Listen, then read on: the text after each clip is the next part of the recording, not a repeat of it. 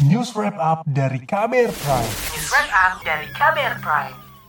Saudara, momen pemberian tunjangan hari raya atau THR saat Idul Fitri atau Lebaran sangat dinantikan para pekerja. Namun dalam praktiknya tidak semua perusahaan tertib membayar THR sesuai ketentuan. Itu sebabnya perlu pengawasan dalam pelaksanaannya dan sanksi bagi yang melanggar. Selengkapnya simak laporan khas KBR disusun jurnalis Hoirunisa. Kementerian Ketenagakerjaan Kemenaker mengimbau pengusaha mematuhi aturan pembayaran tunjangan hari raya atau THR. Aturan tersebut sudah tertuang di Surat Edaran SE tentang pelaksanaan pemberian tunjangan hari raya keagamaan tahun 2023 bagi pekerja atau buruh di perusahaan. Menteri Ketenagakerjaan Menaker Ida Fauziah menjelaskan, SE ditujukan untuk seluruh gubernur di Indonesia – ia meminta gubernur dan bupati melanjutkan sosialisasi aturan tersebut kepada perusahaan di wilayah masing-masing agar ketentuan pemberian THR makin dipahami.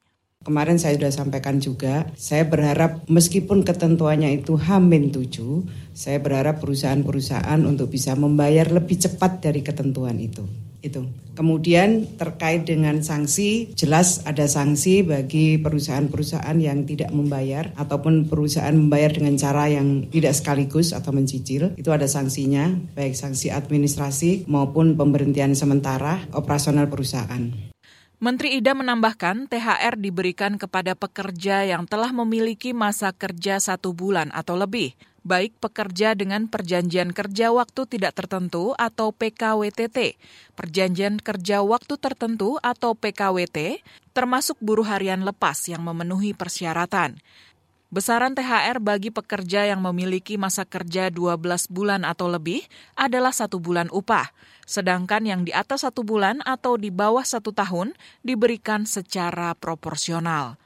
Kalangan wakil rakyat di parlemen mengapresiasi surat edaran tentang pelaksanaan pemberian tunjangan hari raya keagamaan tahun 2023 bagi pekerja atau buruh di perusahaan yang dikeluarkan Kemenaker.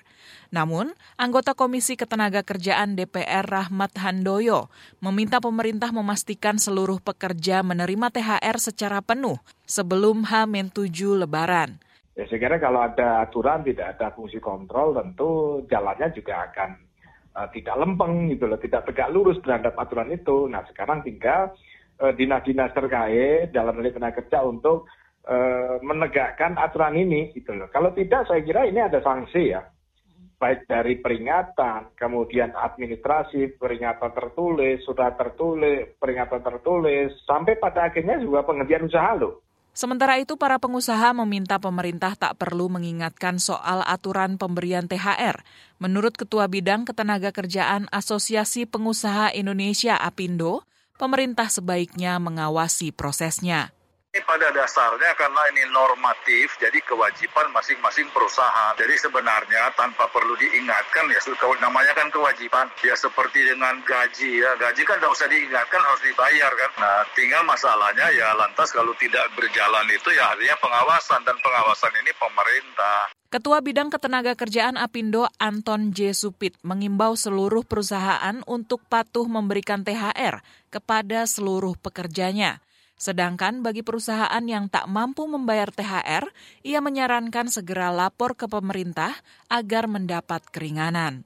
Berkaca dari berbagai masalah saat setiap pembayaran THR, Federasi Serikat Buruh Persatuan Indonesia FSBPI mendorong pemerintah lebih tegas menindak perusahaan yang melanggar aturan. Ketua Umum FSBPI Dian Septi Trisnanti khawatir perusahaan akan kembali melanggar aturan pemberian THR. Pelanggaran itu antara lain THR dicicil atau dipotong dengan dalih pandemi COVID-19. Laporan pengaduan ke Posko THR Kementerian Ketenagakerjaan yang terus meningkat. Nah, tahun lalu misalkan itu mencapai 2.114 laporan, tapi penyelesaian pelanggaran tersebut tuh nggak jelas. Aku tidak melihat adanya sanksi sampai ke pembekuan kegiatan usaha ya, atau penghentian sementara. Karena yang terjadi justru sebaliknya gitu. Kayak misalnya administrasi itu juga teguran itu tidak cukup memberikan efek jerah. Menurut Dian, mengacu peraturan pemerintah dan Permenaker tentang THR, sanksi bagi perusahaan yang melanggar antara lain teguran hingga pembekuan kegiatan usaha. Karena itu, FSBPI akan membuka posko THR untuk menerima aduan dari buruh.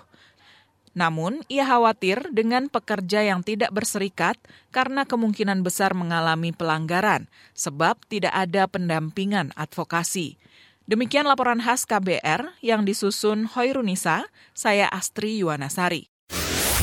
Kamu baru saja mendengarkan news wrap up dari KBR Prime. Dengarkan terus kbrprime.id, podcast for curious minds.